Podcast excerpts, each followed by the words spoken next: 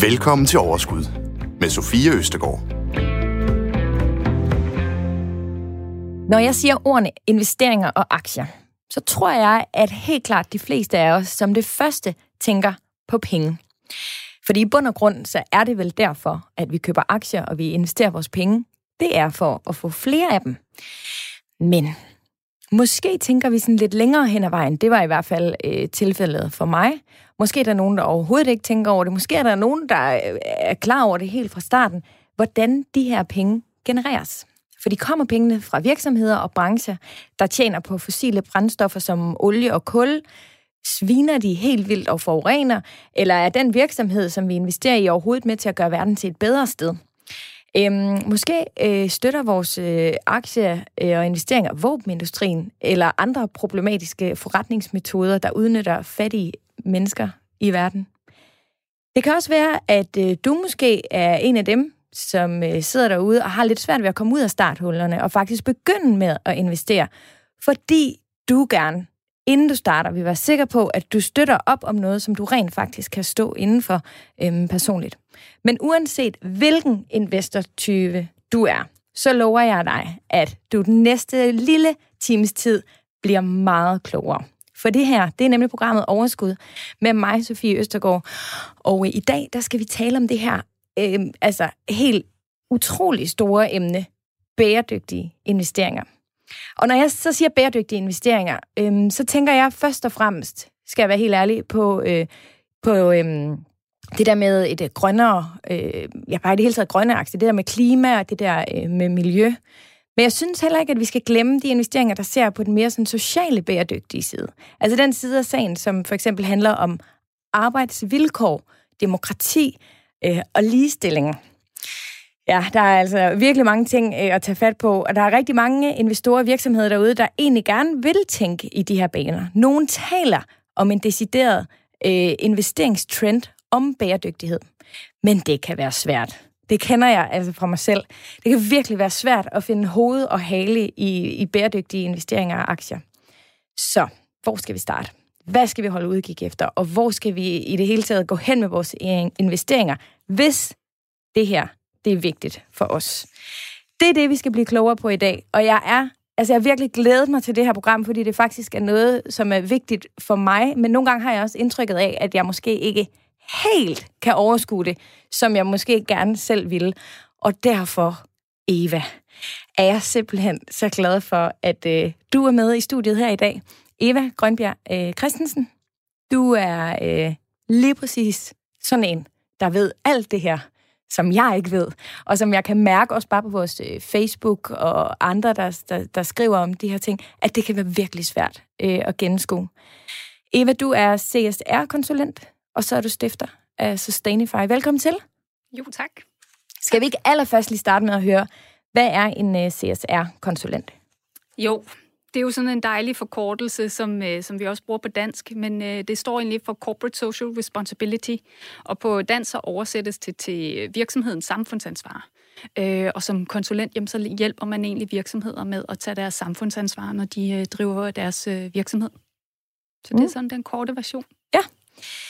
Men kan du så også give en kort forklaring på, hvad øh, altså, bæredygtighed er? Altså, fordi jeg synes også tit, når man taler med folk, eller man hører om det, eller sådan, så kan det faktisk godt være en lille smule svært at definere, hvad er bæredygtighed egentlig? Jo, og det, det er øh, et vidt begreb, og det er lidt elastisk, fordi øh, det afhænger lidt af ens egen definition af det.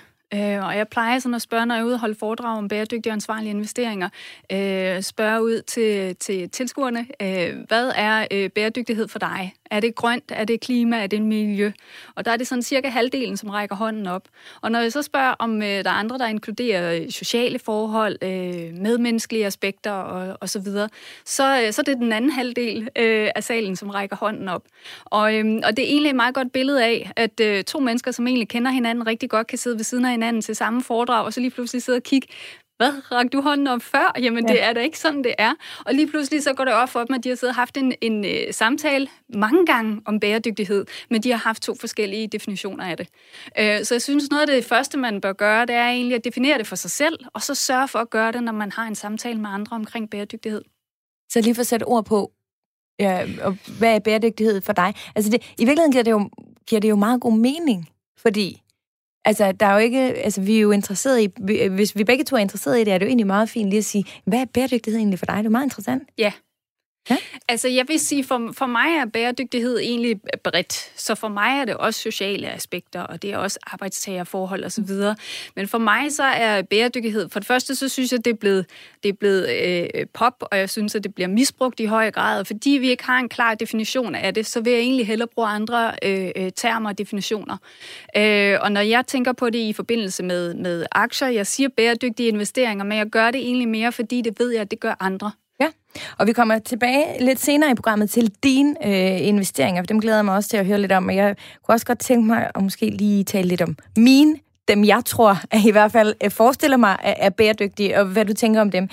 Men inden da kunne jeg faktisk godt tænke mig at zoome lidt mere ind øh, på dig. Øhm, du interesserer dig for hele det her bæredygtighedsbegreb, alt, altså alt det her. Men hvornår begyndte du at interessere dig for det? Men det er egentlig et rigtig godt spørgsmål, og, og, og jeg kan egentlig ikke sådan sige, ah, det var nytårsaften øh, i 87 eller et eller andet. Altså, jeg tror, øh, øh nu er jeg jo 70'er barn, og det har jeg måske lidt med mig, så man tænker lidt i fællesskaber, tror jeg. Ja. Øhm, kan du huske sådan tilbage fra din barndom, at det var noget, der blev vægtet, eller din far og mor? Nej, ikke specielt, men hvis man er lidt øh, småallergisk og astmatiker, som jeg er, så finder man ud af, at der er nogle ting, man reagerer negativt på, og nogle ting, man godt kan reagere positivt på. Øhm, og sådan en ting som for eksempel at være ude at sejle øh, hvert år tre uger, øh, dengang der var industriferie, øh, jamen så slap jeg for alle de der eksemer og øh, astma og så videre, og det har helt klart været et eller andet med at være ude i naturen hele tiden og ude i solen og så videre. Så jeg hele tiden kunne mærke, at der har været nogle ting, som har været sådan øh, positive for mit liv, og nogle, som har, har stresset mig eller et eller andet. Øh, og arbejdsmæssigt, så har jeg egentlig, øh, jeg har altid set det som sådan et, et et øh, konkurrenceparameter i en virksomhed. Altså jeg har altid forholdt mig til, om jeg synes, de var øh, the good guys eller the bad guys. Øhm, og når jeg har valgt produkter osv. Så, videre, så der, når jeg så har skulle vælge arbejde senere hen i mit liv, så har jeg egentlig øh, endt i nogle stillinger, hvor jeg skulle sidde og vurdere enten på kvalitet inden for miljøsikkerhed og sundhed, og ligesom kvalitetssikre produkter.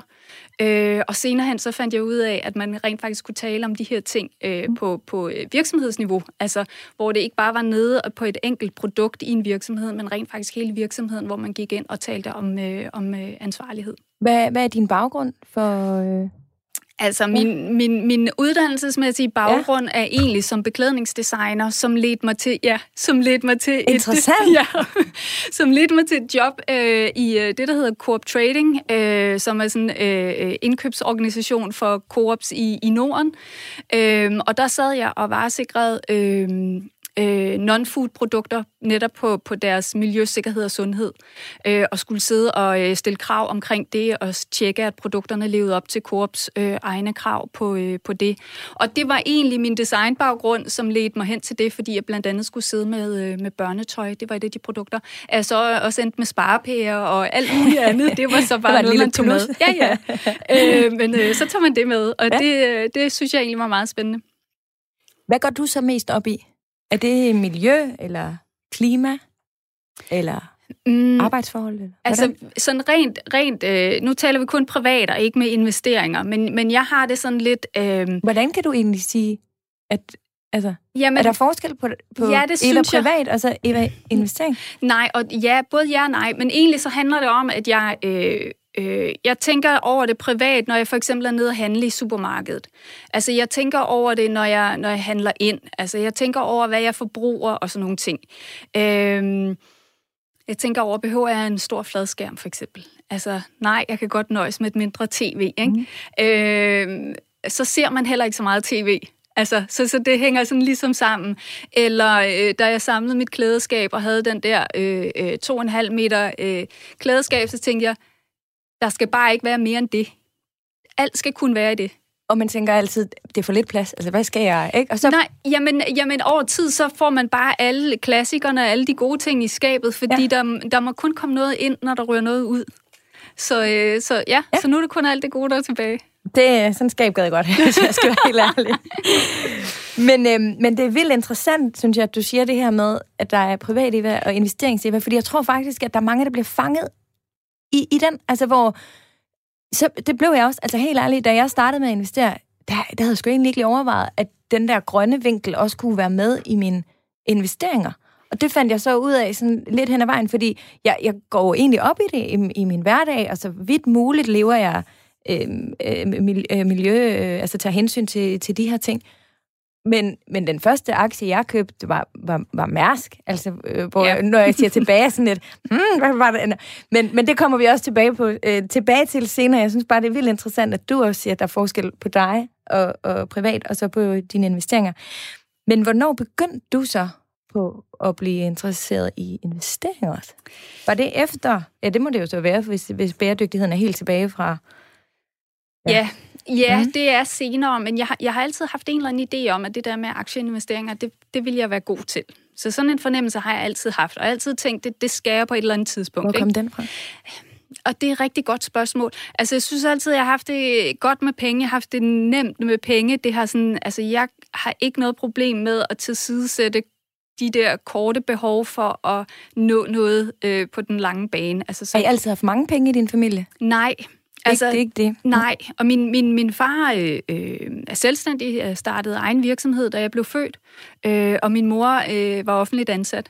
Så jeg har haft sådan, øh, begge dele, men man kan sige, hvor, hvor min, min, øh, min far selvfølgelig var præget sådan rent økonomisk af det at drive virksomhed. Altså penge, det var noget, man skulle, skulle arbejde for ligesom at skabe.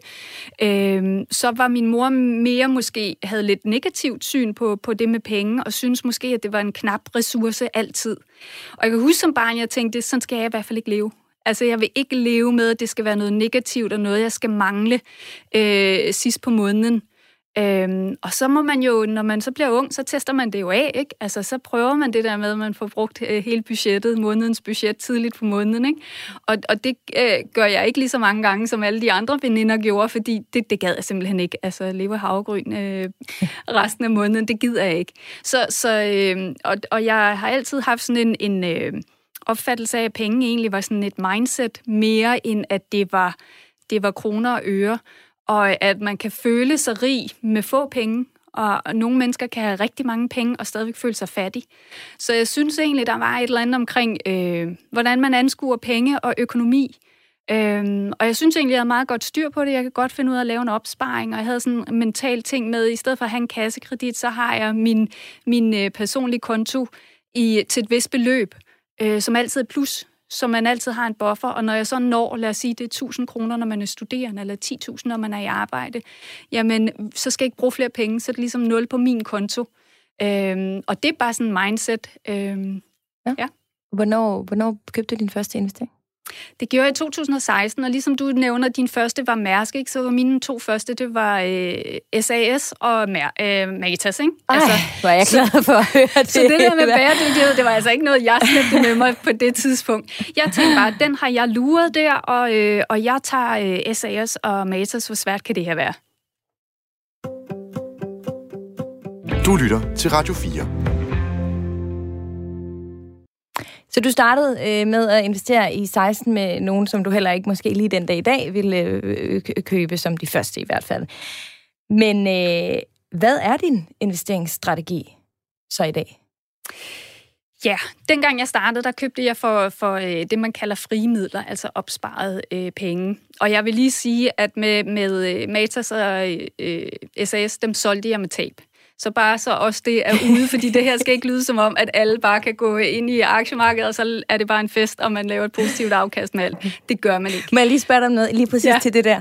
Øhm, det er bare fordi, jeg har nogle gange haft sådan en tanke om det der med, okay, så kan det godt være, at jeg ikke tjener så meget, men så det, jeg taber, har været med en god, grøn energi, eller sådan, så har jeg sådan, så er det lidt lettere at tabe. Følte du så lidt, at, øh, Nå, jeg fik så meget hjerte. Overhovedet ikke. Overhovedet ikke. Jeg er sådan en, jeg ærger mig over sådan noget. Jeg hader sådan noget. Altså, og det, jeg gjorde, det var, at jeg tænkte, at jeg må, jeg må være lidt smartere omkring det her. Altså, jeg bliver nok nødt til at lave lidt research. Jeg bliver nok nødt til at sætte mig lidt ind i tingene. Ikke? Og det er faktisk det, vi hører alle mine gæster her i programmet sige. Ja. ja. Det var måske et meget godt sted at starte. Ja. ja. Og vi kommer tilbage til, lidt senere og til at øh, faktisk konkret tale om, hvilke aktier du har i din portefølje i dag. Men har du sat dig sådan et, øh, et mål med dine investeringer?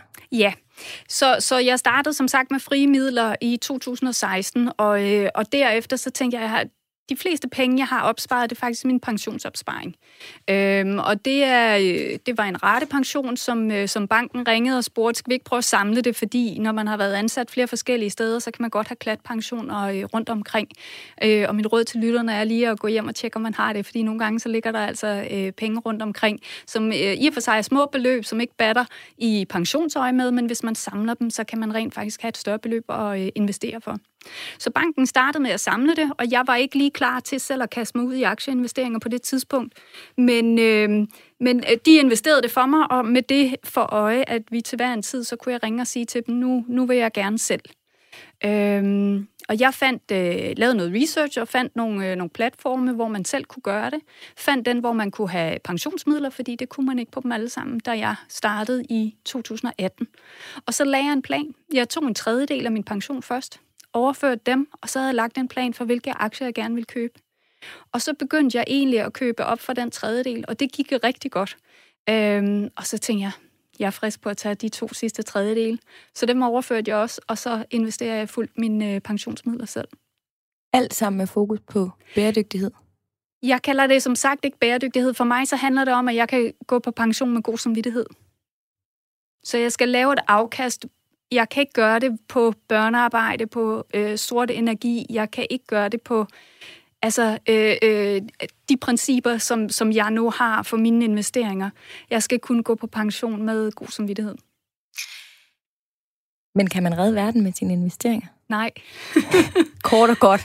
Nej. Udråbstegn. Ja, og jeg, og jeg er sådan lidt, og det er lidt en kæphest for mig, fordi at der er... Øh, øh, hmm, visse kræfter i markedet, som rigtig gerne vil fortælle os den historie, at man kan gøre en forskel med vores investeringer, og vi kan gøre, øh, skabe en bedre verden med det. Men ret beset, aktiehandel er jo mellem øh, øh, en, øh, en køber og en sælger, og ikke altid med selskabet. Så dine penge, når du køber aktier, selvom vi siger, at vi køber aktier i Ørsted eller Mærsk, så går pengene ikke til Ørsted eller Mærsk, medmindre de lige er sælgeren. Men for det meste, så er det en anden aktionær, der får de penge. Øhm, men, men der er nogen, som rigtig gerne vil sælge os nogle produkter, hvor de fortæller os, at vi gør en forskel. Og jeg tror, det er der myten, den kommer fra. Der er noget, der hedder impact investing, øh, som man ikke laver på et reguleret aktiemarked, men der er man rent faktisk ude og måle, hvilken påvirkning, hvilken positiv påvirkning har jeg.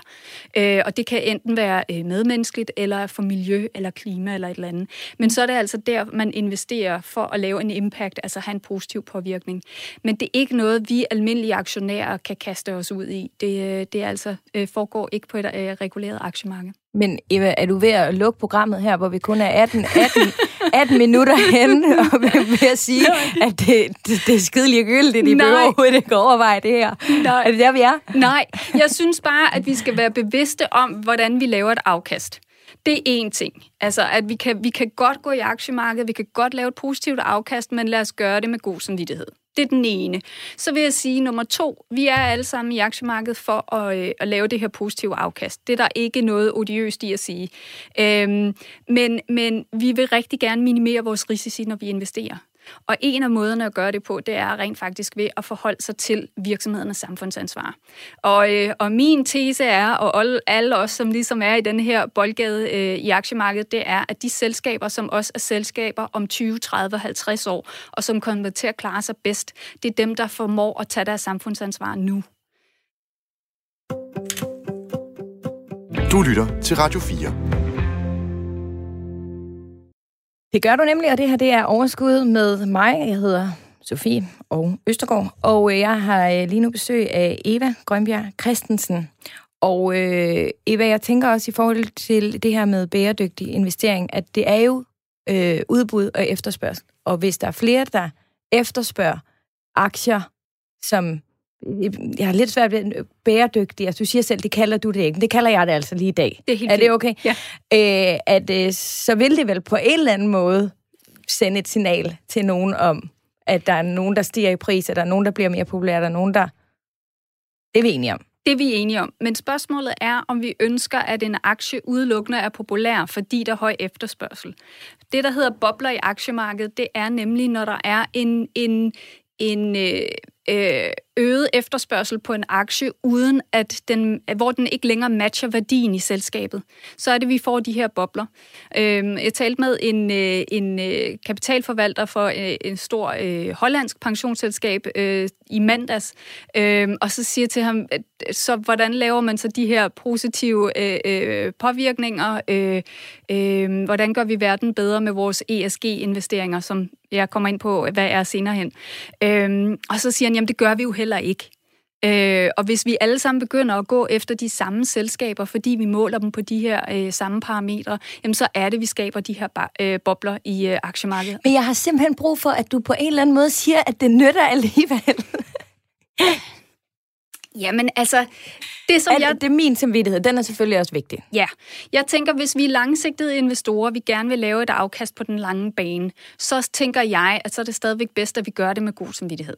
Altså, ja. øh, så, så... Men hvad med hele det der med, jeg føler mig jo lidt som medejer af de virksomheder, som jeg har købt aktier i, der ligger i min portefølje. Yes, og det går igen på, hvad har du det godt med at være medejer i? Ikke? Og der er nogen, der er ligeglade med, om det er tobak øh, selskab for eksempel. Altså, de skal bare lave et afkast, og det er fint nok. Men vi andre, vi har altså en lyst til at være medejer af noget, som vi synes øh, tager noget samfundsansvar, ikke?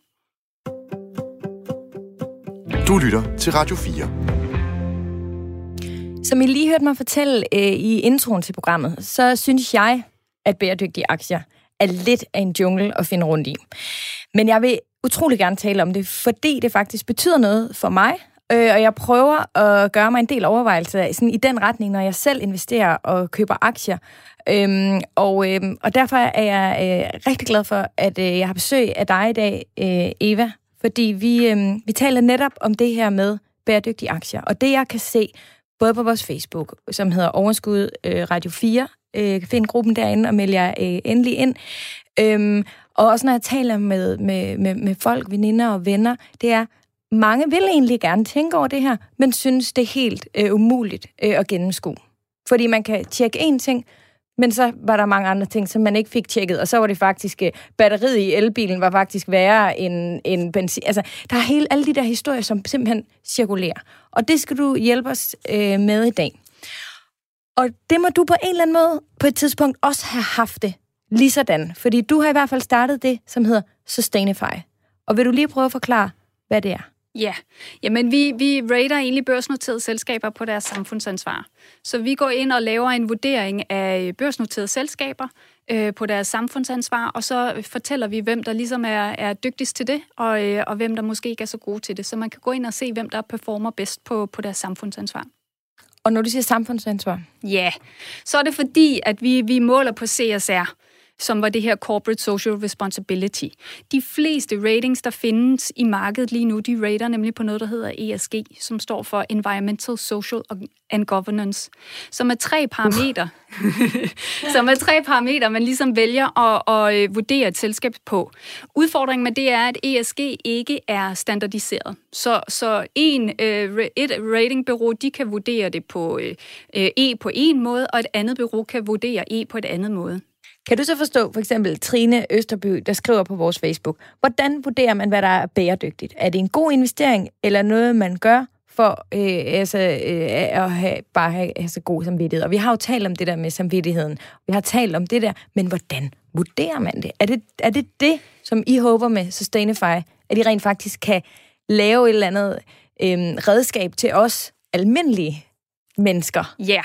Så det skal være værktøjet til dem, som ikke selv har øh, tiden til at sætte sig ned og lave alt researchen. Så mit budskab er egentlig, du kan godt selv, hvis du vil, det kræver bare noget tid. Og ved, der er rigtig mange, der sidder derude, som bare gerne vil have nogle andre, der gør det. Og, og måske er den her uafhængige øh, kilde til information omkring det. Fordi der findes en del startups, som også starter med det her, øh, eller arbejder med det her, men de har alle sammen en, øh, en bank bag sig, eller et eller andet, nogle af de store spillere på, som, som jeg ved, at der er nogen, der har svært ved at, øh, og, øh, sætte lighedstegn ved, når det gælder bæredygtighed. Så, øh, så man kan sige, hos, hos øh, Sustainify, så får man information fra en uafhængig kilde. Så, så vi er ikke afhængige af en eller anden øh, bank eller et eller andet øh, bagved. Uafhængighed, det har vi også lært her i programmet, er en god ting. Men øh, hvad er det så for nogle, øh, hvilke bæredygtighedskriterier kigger I så typisk på? Vi kigger blandt andet på, øh, på kønsbalancen i ledelsen. Øh, fordi studier viser, at, øh, at de ledelser, som, øh, som har et øh, divers team, de træffer de bedste forretningsbeslutninger. Så, så som investor, så vil vi gerne have en CEO og en bestyrelsesformand, som evner at sætte det bedste hold. Og det bedste hold er altså ikke øh, øh, mennesker, som kun ligner hinanden. Det handler altså om, at man har nogle forskellige aldersgrupper, nogle forskellige øh, faglige baggrunde, og, øh, og også øh, har lidt øh, blandet køn. Øh, så, så det er sådan øh, øh, et parameter, som vi måler på. Men vi, vi, vi måler på det hele, og man kan sige, vi måler også på E'et, S'et og G'et, som, som jeg talte om tidligere i den her ESG-rating, som andre bruger, altså Environmental, Social og Governance, hvor environment står for miljø og klima, og det sociale står for sådan det medmenneskelige, og, øh, og governance er sådan ledelse og god forretningsskik. Øh, men, men CSR har nogle øh, hjørnesten med sig, som man ikke har i ESG'en, og det handler om ansvarligheden, den her samfundsansvarlighed. Så det handler om, at man skal drive sin virksomhed fra start til slut på ansvarlig vis. Så du kan ikke bare vælge at være god til edet et sted. For eksempel at øh, øh, fælde en masse regnskov, og så bare plante nye træer bagefter, og så siger vi, så går det hele op i et, øh, i et fint nul. Det gør det ikke. Altså det handler om at være ansvarlig, og du bliver nødt til at kigge på, er det virkelig nødvendigt at fælde regnskov for at drive din virksomhed? Vi synes, du skal tage ansvar der. Så det handler om gennemsigtighed, som vi måler på. Altså, hvor, hvor gode er de her virksomheder til, når de påstår, at de er grønne eller ansvarlige? Jamen, er de så også det? Kan vi gå ind og tjekke det? Viser de dokumentationen bag det, for eksempel? Så nogle ting går vi ind og rater dem på. Øh, så vi forholder os til, til den der samfundsansvarlige aspekt. Det handler også om, at man inddrager sine øh, interessenter, altså det, der på engelsk hedder stakeholders. Altså ikke kun sine medarbejdere og sine kunder, men, øh, men at man også tænker, at hvis man har en eller anden lokal produktion et eller andet sted, jamen øh, påvirker vi negativt her, når vi har vores minedrift her eller et eller andet. Mm. Så, så man er hele tiden sådan i relation til, til andre mennesker og miljø, når man driver sin forretning. Øhm, og der bliver man nødt til at være ansvarlig i hvert led der. Det, det er sindssygt spændende, men det virker også utroligt øh, uoverskueligt. Jeg glæder mig overdrevet meget til, at den er sidder færdig, så jeg bare kan finde alt info hos jer. Men den er jo ikke øh, helt øh, færdig endnu. Nej. Og det er måske netop øh, på grund af, at det er så stort et arbejde. Yes. Det, I har ikke været, det, det er stadigvæk under udvikling, kan man sige. Ja. Og det vil det vel egentlig altid være. Sådan bliver man vel aldrig helt færdig med. Altså helst så skulle vi have øh, de her faktorer, som vi gerne vil, vil øh, rate på. Dem skulle vi meget gerne have fastsat i løbet af sådan et års tid. Så vi, vi bygger løbende på at få flere af de her ting på som er parametre, som vi gerne vil måle på. Øh, så helt klart, der kommer lidt over tid. Men det, som vi gerne vil have som øh, øh, aktieinvestorer, det er, at vi vil godt have, at man måler på det samme over tid, så vi kan begynde at se en udvikling i et selskab. Og så vi kan sammenligne. Ja. ja. Og det, lige nu, det der er på markedet, det er alle de her ESG-ratings, fordi vi ikke kan se, hvad ligger der bag definitionen af et E, jamen så kan vi ikke gå ind og sige, jamen det er også, den mening deler jeg, øh, det er også min definition af et E, og vi kan heller ikke sammenligne det med noget. Så, så vi er, vi, vi, det er lidt at, at vælge i blinde. Og øh, vi linker selvfølgelig lige til øh, jeres side inde på vores øh, Facebook-gruppe. Du lytter til Radio 4. Det gør du nemlig, og øh, vi er øh, rigtig godt i gang med at tale øh, om øh, bæredygtighed, når det kommer til øh, investering. Og der er så meget, som er rigtig svært for sådan en som mig at forstå. Og derfor, Eva, er jeg utrolig glad for, at du har taget sådan øh, nogle begreber med, som du lige vil hjælpe mig og alle lytterne med øh, at forstå. Øhm, fordi det er let for mig i hvert fald at finde en side, hvor de skriver, vi er I og O så gode, og så har jeg nogle gange en tendens til at tænke, I er I og O så gode, så det er for fedt. Og så tror jeg jo, jeg har god samvittighed. Men lad os springe ud i sådan en lille øh, begreb øh, ja. session her. Vi, jeg synes, vi har øh, dækket den, der hedder ESG. Og den synes jeg egentlig er den vigtigste, Environmental, Social og Governance, som har de her kritikpunkter med, at det ikke er standardiseret, og vi simpelthen ikke har øh, øh, gennemsigtighed. Øhm, en anden, jeg gerne vil bringe øh, på banen, er den, der hedder Sinstocks. Sinstocks. Sinstocks. Ja, ja, som egentlig er sådan øh, øh, sønderne øh, i stokken øh, eller i aktiemarkedet. Og det er sådan øh, våben, tobak, alkohol, spil og pornoindustrien. Så vi har en tendens til, når vi ser det, ui, hvis man gerne vil tænke lidt over det her, så kigger man bort fra det. Ja, så, så, og det hedder negativ screening. Okay. Så inden for det her med bæredygtige og ansvarlige investeringer, der er nogen, der taler om, at vi laver en negativ screening. Tit så er det de her sindstoks, så er det de her syndende øh, industrier, ja. som man synes, dem vil vi gerne udelukke. Og det kommer egentlig af, at dem, der startede med at beskæftige sig med ansvarlige investeringer, det var rent faktisk religiøse øh, pensionskasser i udlandet. Øh, og, og du kan ikke både stå og prædike om, at vi ikke skal gamble, og, øh, og vi ikke skal, skal hore og drikke og ryge osv., og, og så samtidig investere i det og lave et afkast på den måde. Så, øh, så derfor så brugte de deres moralske, religiøse og etiske begreber også i det.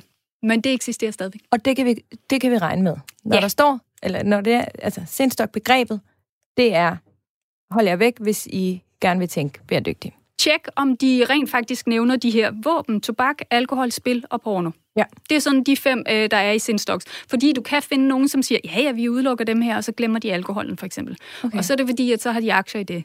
Øh, og den med våben er også ret interessant, fordi du kan finde svanemærket øh, fonde, øh, øh, som hvis man læser deres kriterier, så går de faktisk ind og øh, definerer øh, kontroversielle våben, og så konventionelle våben. Øh, og der accepterer man altså øh, øh, investeringer i håndvåben, for eksempel. Øh, ja, på trods af, at håndvåben er nogle af, øh, noget af det, som flest mennesker dør af, øh, ja. når det gælder våben i Ja. ja. for eksempel USA. Så Wow. ja. Ja. Så den, er- den kan man starte med at have som sin eget, sit eget kriterie. Sindstoks, de her fem, dem vil jeg undgå. Og så er det et udgangspunkt. Har du flere begreber med til? Øhm, vi kan tale impact investing, den synes jeg lidt, jeg har været inde på, det her med, at man forholder sig til, at man skal lave en positiv, øh, øh, øh, have en positiv påvirkning, øh, enten på noget øh, socialt, eller klima, eller miljømæssigt. Øhm, og der er rigtig mange derude, der kalder sig impact investors lige nu. Og der vil jeg bare sige til alle lytterne, så spørg dem, hvad deres impact er. Fordi hvis man er en rigtig impact investor, så måler man det lige så meget, som man gør med sit afkast. Så, øh, så, mm. så det er sådan en god måde til lige at sådan tjekke dem, ikke? Det lyder som en lille smule greenwashing. Ja. For det er også et, en, altså, det er også et begreb, vi lige skal vende her, synes jeg. Yes. Lad os tage den. Greenwashing er egentlig, når man øh, vasker sig mere grøn, end man reelt er. Og grøn, det kan både være sådan øh, miljømæssigt eller klimamæssigt. Så det er, når man har nogle, øh, nogle udokumenterede påstande om, at man er i og også grøn. Øhm, og, og, og det, der er en tsunami af greenwashing lige nu, og også inde i investeringsverdenen. Og, og hvis jeg skal give sådan lytterne en advarsel, så vil det være at holde øje med det. Øh, og noget af det, man kan, det er, at man skal være utrolig kildekritisk. Altså forhold dig til, hvem er det nu, der taler? Er det en, som også vil sælge mig et finansielt produkt, som de påstår er bæredygtigt og grønt? Altså det synes jeg, start med, at det er en sælger, du taler med her. Hvis du kan identificere det, så, så kan du allerede begynde at tage deres budskab med et lille græns salt. Ikke? Øhm, gå ind og tjek, hvis de siger, at vi kan dokumentere det. Gå ind og tjek deres dokumentation. Hvis ikke det er nemt for dig at gå ind og gennemskue det her og læse det og sige, ja, det der giver god mening, eller hov, jeg synes ikke, de fortæller mig en dyt. Nu har jeg siddet og læst tre øh, øh, pdf-filer her. Altså, hvor, hvornår kommer der noget med noget kød på? Jamen, så vær kritisk der også. Og det information, du taler om her, vil det typisk være noget, man vil kunne finde på virksomhedens øh, hjemmeside? Ja, og hvis man begynder at kigge på for eksempel de her finansielle produkter, som lover, at de er bæredygtige, grønne, whatever, så øh, gå ind og tjek deres faktaark, fordi der kan man gå ind og se, hvordan de arbejder med det. Og det faktaark, er det også noget, man finder? Ja, inde på Ja. hjemmesiden. Og det er faktisk noget, de skal øh, give os. Og hvis man som kunde ikke kan finde det, så, så bed om det. Sig, jeg vil gerne se jeres faktaark. Mm. Hvis de nævner ESG, jamen, så ved du allerede, hvad det handler om. Hvis de siger negativ screening, så ved du allerede, hvad det handler om. Ja, for der er jo ofte, øh, eller jeg ved ikke, er det egentlig noget, de skal have? Altså sådan en, øh, en, en lille, et, et, et sted for investorer ind på deres øh, sider, fordi dem finder jeg i hvert fald, altså sådan Ja. investor, og så kan man finde nogle ting derinde under. Ja, og der er to forskellige ting. Så, så det er for eksempel aktier, så der går man ind på selskabets hjemmeside og Ja. tjekker, som du siger nu. Men det kan også være finansielle produkter. Så det kan være fonde eller investeringsprodukter, hvor man går ind og siger, hvis du investerer gennem os, jamen, så bliver det grønt. Eller øh, her, så okay. øh, er det godt for klimaet. Men der kan man også finde den her information. Yes. yes. Ja. Flere? Kan man. Øhm, øh, ja, når vi er ved washing, så er der også den, der hedder SDG-washing, altså FN's 17 øh, verdensmål, som i daglig tale bare bliver kaldt for SDG'erne. Det er også noget, som øh, mange øh, vasker sig i øh, i den finansielle øh, branche lige nu. Øhm, og, og, og der har øh, FN selv lavet definitionen på, hvad SDG-washing er. Det er, når en virksomhed kun fortæller om positive tiltag, øh, om at nå de her 17 verdensmål, men ignorerer de her negative påvirkninger, som de også har i forbindelse med deres drift. Har du flere på din liste? Åh, oh, jeg har masser. Oh, så må du øh. vælge et, et vigtigt mere, for vi kunne lytte til dig meget længe. Men jeg tror, at vi i stedet for, at vi gør det, at øh, efter programmet her, så lægger vi listen ud med flere af de her begreber på vores øh, Facebook. Så øh, fordi tiden den går, ja. desværre. Lad os bare gøre det. Det er jo utrolig spændende, synes jeg virkelig, Eva, men, men tiden den går. Så lad os tage et enkelt mere. Øh, aktivt ejerskab. Active ownership hedder det på engelsk, øh, og det bliver også brugt i dansk tale. Men det handler egentlig om, at man som øh, aktionær forsøger at påvirke ledelsen til at, øh, at presse dem i en mere øh, bæredygtig og ansvarlig øh, retning. Det er tit og ofte noget, vi ser pensionsselskaber og store kapitalforvaltere gøre, fordi lille herre og fru Jensen ikke har øh, nok aktier til at, øh, at, at, øh, påvirke en ledelse. Vi så det her for nyligt, da, øh, da der var en, øh, en stor aktionær i Danske Bank, som sagde til generalforsamling, vi synes ikke, I skal gennemføre den øh, lønforhøjelse, som øh, I øh, nu har, øh, har planlagt og lagt frem. Øh, og ledelsen valgte så at sige, jamen prøv at høre, vi udskyder den kun på grund af coronaen, men den kommer altså alligevel, kommer senere. Okay. Ja. Du lytter til Radio 4. Og du lytter mere specifikt til overskud med mig, og jeg hedder Sofie, og i dag der prøver vi sådan lige at rydde lidt op i øhm, aktier og investeringer ud fra et bæredygtighedsprincip. Hvis du har lyttet med til programmet før, så ved du, at jeg her i Overskud taler med mine gæster om øh, privatøkonomi og om investeringer. Og ja, i dag så handler det altså om de bæredygtige slagsen.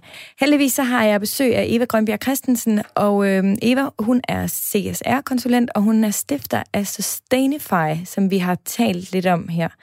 Øhm, og nu kunne jeg godt tænke mig at høre lidt nærmere om de aktier, som du selv har i yeah. porteføljen, yeah. Eva. Og fordi altså langt de fleste af os, ikke? vi øh, investerer jo for at få flere penge. Så et meget relevant spørgsmål kunne jo måske være, tjener du mindre, fordi du fokuserer på bæredygtighed? Eller kan den gode investering gå hånd i hånd med de bæredygtige investeringer? Det kan det sagtens. Og jeg mener rent faktisk, at hvis vi ønsker at, øh, at minimere risiko i vores øh, investeringer, så giver det god mening at se på deres øh, selskabernes øh, samfundsansvar. Øh, fordi at der er den her tendens til, at dem, der ikke tager samfundsansvar nu og ligesom planlægger øh, for det på den lange bane, de bliver straffet af noget regulering eller et eller andet, som, øh, mm. som vil øh, ramme dem senere hen. Fordi samfundet simpelthen er på vej den vej. Yes. Ja. Kan du nævne nogle af de aktier, som du har i din øh, portefølje, som øh, yeah. lever op til de her kriterier om yeah. bæredygtighed? Altså den, som, øh, og det er sjovt, fordi folk vil altid gerne høre, men hvad har du selv? Hvad har du selv? Selvfølgelig vil yeah. vi det. Hvad og regner du med? og det giver rigtig god mening. Jeg skal bare sige, det er ingen købsanbefalinger. Nej, det er øh, klart. Så og man... sådan er det selvfølgelig altid i det her program. Jeg har gæster, og de kan komme med, hvad de selv gør, og og har alle mulige gode grunde til selv at gøre det. Men vigtigst af alt er jo altid, at vi alle sammen selv skal tage ansvar for vores egne investeringer og selv trykke eller tænke ja eller nej. Præcis. Så det er Præcis. så godt, du også lige siger det. Det er godt. Jamen, Ørsted er en, som jeg har. Ørsted øh, købte jeg i 2018, og der havde de altså stadigvæk øh, sort energi, så der var stadigvæk en, en faktisk øh, primært kul øh, i, øh, i Ørsted. Øhm, men jeg valgte egentlig at, øh, at købe den aktie, fordi at de fremlagde en strategi, hvor de sagde, at vi vil udfase øh, den sorte energi, og så vil vi gå over til vedvarende energi. Og jeg synes, det var meget ambitiøst, men jeg, jeg tænkte, jeg, jeg tror på, på ledelsen her, jeg tror på strategien, og jeg tror rent faktisk, at de kan gennemføre det. Øhm, og den købte jeg til 380 øh, i kurs 380, og den er nu op i 871. Det kan man sige var øh, ret godt. Det altså, er okay. det er da øh, ganske udmærket. Har du den så stadigvæk? Ja. Yeah. Jeg altså. har, øh, jeg har en anden en, øh, Microsoft, ja. som er den sidste aktie, jeg har købt. Øh, og den valgte jeg egentlig, øh, fordi de begyndte at, at øh, nævne omkring deres CO2-udledning øh, og forholde sig til, hvor meget øh, øh, deres virksomhed egentlig udleder af CO2, og gerne ville, ville forsøge at forholde sig til det, som de også har udledt tidligere. Altså ikke kun være ansvarlig for det, som man kommer til at udlede øh, fremadrettet, men også noget af det, man har udledt. Ja. Øhm, så jeg synes egentlig, det var, det var øh, ret interessant. Øhm, og den har jeg også købt, og den, øh, men jeg synes egentlig, den lå omkring de der 100 dollars der, og jeg... Øh, jeg havde, øh, den, den, var, den svingede sådan hele tiden, og jeg tænkte, jeg vil altså ikke give mere end 100 for den. Ja. Så jeg lagde en ordre ind, og det måtte jeg altså gøre, sådan en, hvor man lægger den frem i tiden, så den eksisterer i, i markedet i tre måneder, så taster jeg den ind. Jeg har besluttet, at den skal koste 100 dollars. Jeg vil ikke købe den, hvis ikke den gør. Øhm, og så bliver ordren annulleret efter tre måneder, hvis ikke man har nået den pris, man nu har sat. Og det skete, jeg tror, jeg nåede at taste den ind tre gange eller sådan noget. Så hen over ni måneder? Ja. Og så kommer... Øh, øh, øh, et kæmpe dyk i, og jeg tror det er december 2018 også, hvor at særligt tech-aktierne bare dykker, og Microsoft rører lige under 100 dollars. Øh, og så får jeg handlet den, altså computeren handler den for mig, øh, og den er oppe i 205 dollars nu. Det, det lyder jo... Øh, det er meget godt. Det lyder jo virkelig godt, og jeg synes, det er en virkelig interessant tanke, det der med, ikke, fordi jeg vil aldrig tænke Microsoft som en, altså en bæredygtig altså aktie på den måde, men det der med netop, at der er nogen, der gerne vil gøre en en, en ændring, og så hoppe med på den rejse, synes jeg er interessant. Det er der, vi investorer skal tænke over det. Vi skal ikke tænke på dem, som er bæredygtige nu. Vi skal tænke på dem, der har en strategi, hvor de gerne vil ændre sig. Ja. Fordi det er der, vi kan se, at forhåbentlig at kursen vil stige. Ikke? Men øhm, nu har du fortalt om nogen, der er gået rigtig godt. Ja. Er, alle, er de alle sammen gået så godt, Eva? Nej. Er du øh, Nej. multimillionæren, der står herovre for mig? Nej, overhovedet ikke. Og, det var... hvor er det ærgerligt, hva'? øhm, ja, det ved jeg ikke. Jeg, det, jeg tror, jeg har det meget godt med ikke at være multimillionær. Nå jo, så kan du have brugt de penge på andre ting. Ikke? Det er rigtigt. Et større klædeskab eller eller Nej, altså selvfølgelig har jeg også øh, aktier, som ikke fungerer. Jeg havde brug for at eksperimentere lidt. Jeg er lidt optaget af sådan, øh, børspsykologi og hvad der får mennesker til at handle.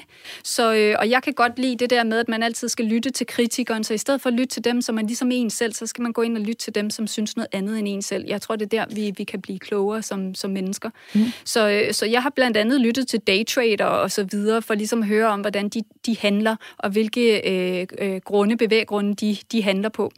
Øhm, og, øhm, og så jeg har også testet af, er der en daytrader i mig, så jeg har også siddet og prøvet at handle. Øh, og jeg har prøvet at handle nogle Twitter-aktier, og det gik rigtig fint. Jeg prøvede også at øh, øh, swing-trade Ambu-aktier. Det gik rigtig dårligt. Er de to bæredygtige i din verden? Nej, og det var netop fordi, at jeg sagde, nu skal jeg teste det her af med at swing-trade. Jeg skal teste mig selv af. Øh, og, og jeg vil bare sige, den der spillefugl der, som, øh, som starter ludomani og så videre, den eksisterer også på aktiemarkedet. Og man kan faktisk høre det, når man begynder at bevæge sig i nogle Facebook-grupper derude. Øh, nu er jeg ret aktiv i Moneypenny og øh, øh, Pernille Valgrens Liv og Tænk Enkelt gruppe. Og der er ikke så meget af det, men der er nogle af de andre aktiegrupper, hvor du kan mærke, at der er simpelthen nogen, som får det der rush ud af det, og som prøver at pushe nogle aktier, øh, fordi de sidder og, øh, og swing-trader dem. Mm. Øh, jeg har også spillefuglen i mig, og den, øh, den skal bare ikke ud mere, så jeg er tilbage på det bæredygtige. Og jeg føler jo også, at jeg er lidt på det bæredygtige, så jeg øh, har øh, taget min øh, portefølje med i dag også. Altså, den har jeg jo altid med i lommen, kan man sige. Men jeg har øh, særligt to aktier, som er nogle af dem, hvor jeg tænker, der har jeg virkelig god samvittighed. Ja. Og dem kunne jeg godt tænke mig, at du skulle øh, kommentere på. Ja. Den ene, den hedder Ballard Power. Og jeg vil også gerne øh, fortælle, at jeg øh, købte den Ja, hvornår købte jeg den? Det er vel et års tid siden, tror jeg. Jeg købte den L i kurs... Øh, nu skal jeg lige være sikker på, at jeg siger det rigtigt her, kan man... I kurs 11... L, den kostede 11 dollars, og nu er den oppe i 15. Det er også meget godt. Det er jo ganske... Det er jo, den har jeg også været ja. pænt tilfreds med. Ja. Og, jeg... og det er jo brændbiler. Kanadiske brændbiler. Bliver det mere grønt? Tænker jeg. Det kan det sikkert godt være jo, mere grønt. Måske jeg, en smule. Ja, altså... Bæredygtig. Hvad, hvad siger alle dine tal? CSR og hvad var det? ENG? ESG. ESG. Sorry. Jeg vil sige, hvis man, hvis man er inde på deres hjemmeside, og jeg skal lige sige til lytterne, Sofie, hun øh, kastede den lige i hovedet på mig for en halv time siden, eller eller andet, lige inden vi gik ind. ja, du har ikke fået den længste research? Øh, Nej, det har jeg ikke. Nej. Men jeg går altid ind på et selskabs hjemmeside, og så går jeg ind under det, der hedder Investor Relations. På deres hjemmeside her hedder det bare Investors, og der ligger alle deres rapporter, årsrapporter, kvartalsrapporter osv. Og jeg har også været inde på deres hjemmeside, ja. og kan du se overskriften? Ja den siger, hvad er det, den siger? We make det sådan, Power to change the world. præcis. Ja, Det taler lige ind i mit ja. grønne hjerte. Ja, men så er der jo også bare sådan en, en sokker for markedsføring, ikke? Altså er det, vi lige skal de der kritiske briller på, fordi når vi ender og kigger på et selskabs hjemmeside, så ved vi, det er deres markedsføring. Altså det er bare deres bedste, det er deres, øh, Ja. Øh, ja, deres der, de bedste billede af sig selv, ikke? Ja. Mm. Jeg vil sige, når jeg er inde på deres hjemmeside, så kan jeg faktisk umiddelbart ikke finde noget omkring CSR, sustainability eller noget i den stil. Øh, så man skal ind og læse omkring deres, deres øh, øh, produkter her. Og, og mit bedste bud er egentlig at prøve at sammenligne det med et andet selskab, som laver det samme.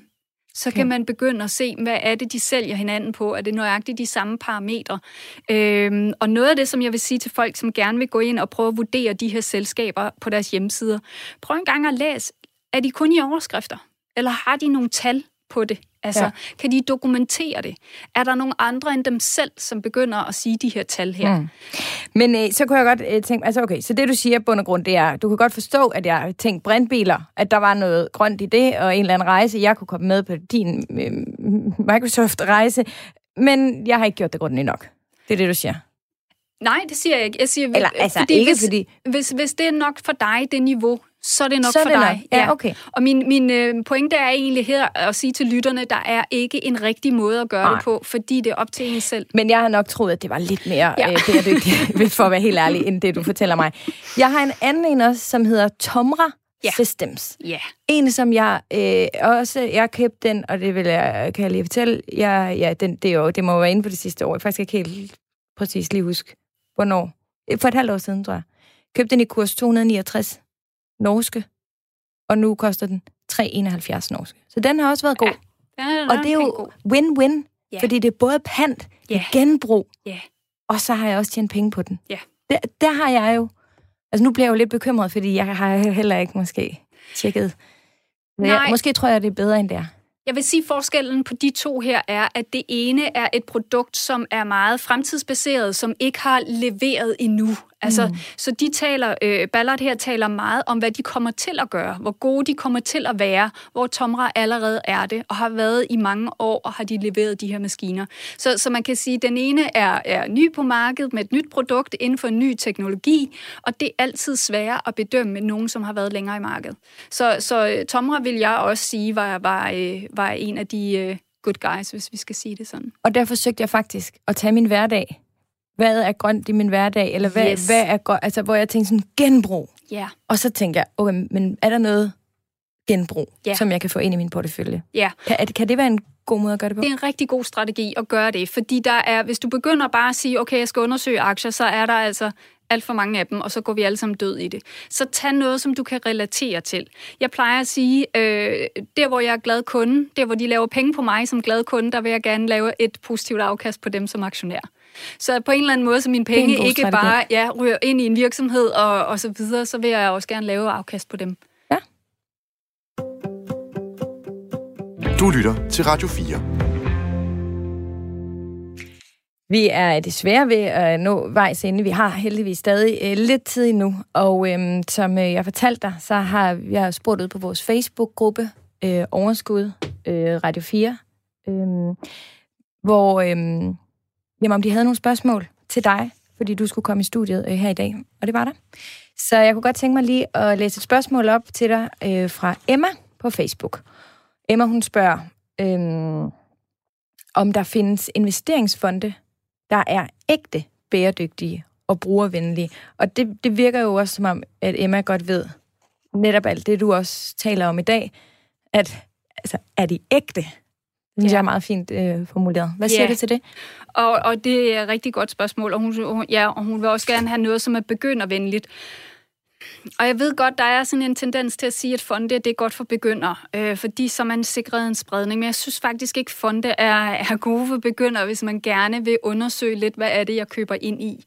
Øh, så hvis man gerne vil forholde sig til, hvad en fond indeholder, så, så det er faktisk rigtig svært at, øh, at, øh, at kaste sig over som begynder. Jeg plejer at sammenligne fonde med, med øh, det, det er lidt den der købepizza, ikke? Der er nogle andre, der har valgt ingredienserne og har sammensat den, og så spiser du pizza. Så hvis du er okay med bare at have pizza, og ikke forholder dig til ingredienserne, så er det fint nok. Men hvis du er lidt som mig og gerne vil, øh, du vil gerne selv bage, og du vil måske gerne have det økologiske ingredienser, der er i denne her pizza, så er det bare nemmere at gøre det selv. Øhm, så jeg har ikke sådan et, et specifikt øh, et fonde, jeg sådan kan stå og, og nævne, som jeg synes er gode for begyndere, og som er ægte bæredygtige. Men, men igen, dyk ned i, hvad deres faktorark er. Nævner de CSR? Øh, nævner de ESG? Eller hvad er det, de måler på? Prøv en gang at se, om man kan se det. Jeg vil også sige noget om, der er rigtig mange nye fonde, og det vil jeg også øh, sige, hvis man er begynder, så, så øh, skal man vide, at lige så snart en fond er ny, så øh, kan vi ikke have den samme historik over, hvordan den, den øh, performer på aktiemarkedet. Og det vil vi egentlig gerne have. Vi jo... Skal man holde sig fra dem så, eller hvad, som ny investor? Nej, jeg synes bare, man skal vide, at risikoen måske er lidt højere der, når de, jo nyere de er. Så øh, øh, der er nogen, hvor man har forsøgt at lave nogle indeks. Der er en, der hedder Dow Jones Sustainability World Index eller et eller andet, hvor de netop øh, ekskluderer de her sindstoks, som vi var inde på tidligere. Og den kan man måske prøve at se på. I deres beholdning kan jeg så fortælle, at Nestlé er. Så, så hvis man har et eller andet... Øh, ja. Hvad er det gerne med Nestlé? Øh, det ved jeg ikke. Altså, til at starte med vil jeg sige palmeolie. jeg tror, der sidder en masse lyttere, som tænker, Nestlé og bæredygtighed, det hænger altså ikke helt godt ja. sammen.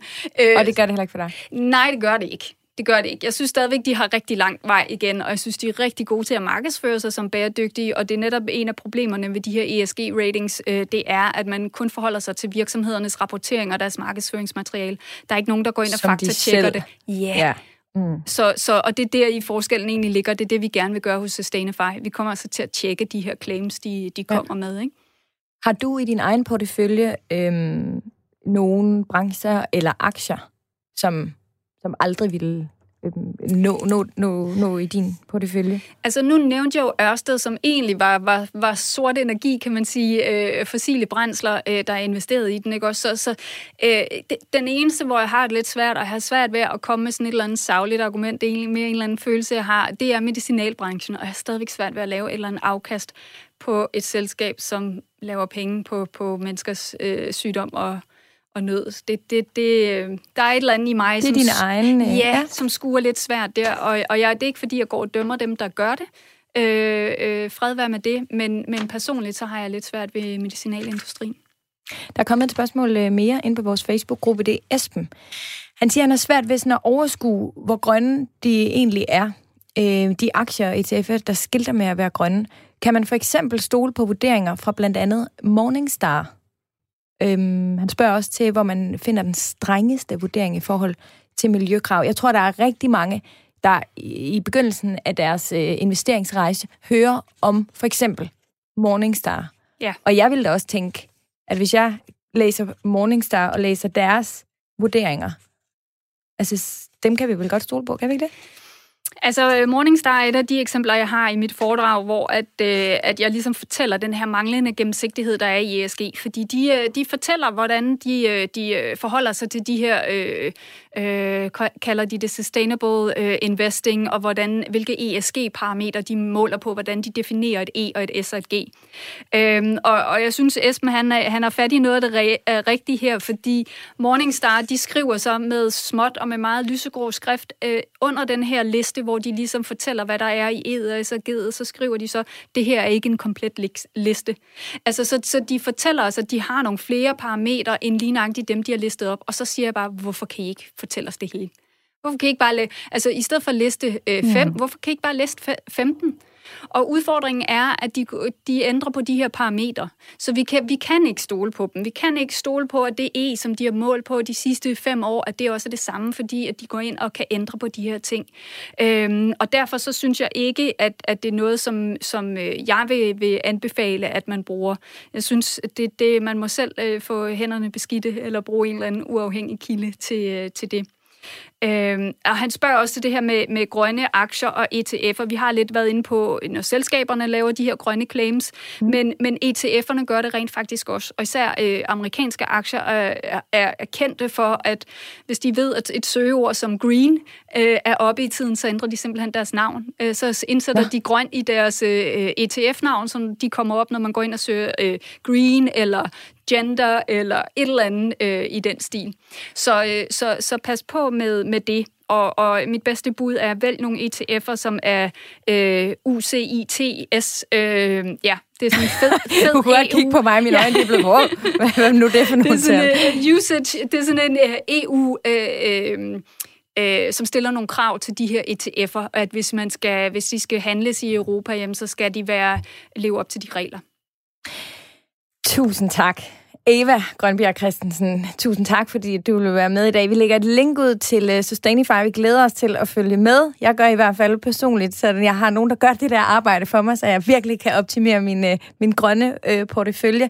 Og så lægger vi altså også lige øh, et, et lidt længere skriv ud med nogle termer og begreber, som vi alle sammen skal være opmærksom på. Tusind tak for besøget. Det her, det øh, synes jeg var øh, rigtig spændende, og øh, jeg synes, det var øh, enormt øh, interessant at høre, at selvom jeg måske faktisk går rundt og tror, at jeg er en lille smule grøn i min portefølje, så er der faktisk plads til øh, forbedringer. Under alle omstændigheder, så var det her overskud med mig, Sofie Østergaard, og øh, programmet det er produceret af Body Body for Radio 4. Husk, at du altid kan fange mig inde på vores Facebook-gruppe, der hedder Overskud Radio 4, og øh, hvis du er mere mailtypen, så kan du også skrive til mig på overskudsnabelagradio4.dk. Programmet det var tilrettelagt af Amanda Svarts Nielsen, og øh, jeg har bare at sige god fornøjelse med dit måske bæredygtige aktiekøb, alt efter hvad du i hvert fald vælger, fordi du skal bare huske, at det er uanset hvad, der selv der vælger. Og lige meget hvad, så håber jeg, at vi lyttes ved i næste uge.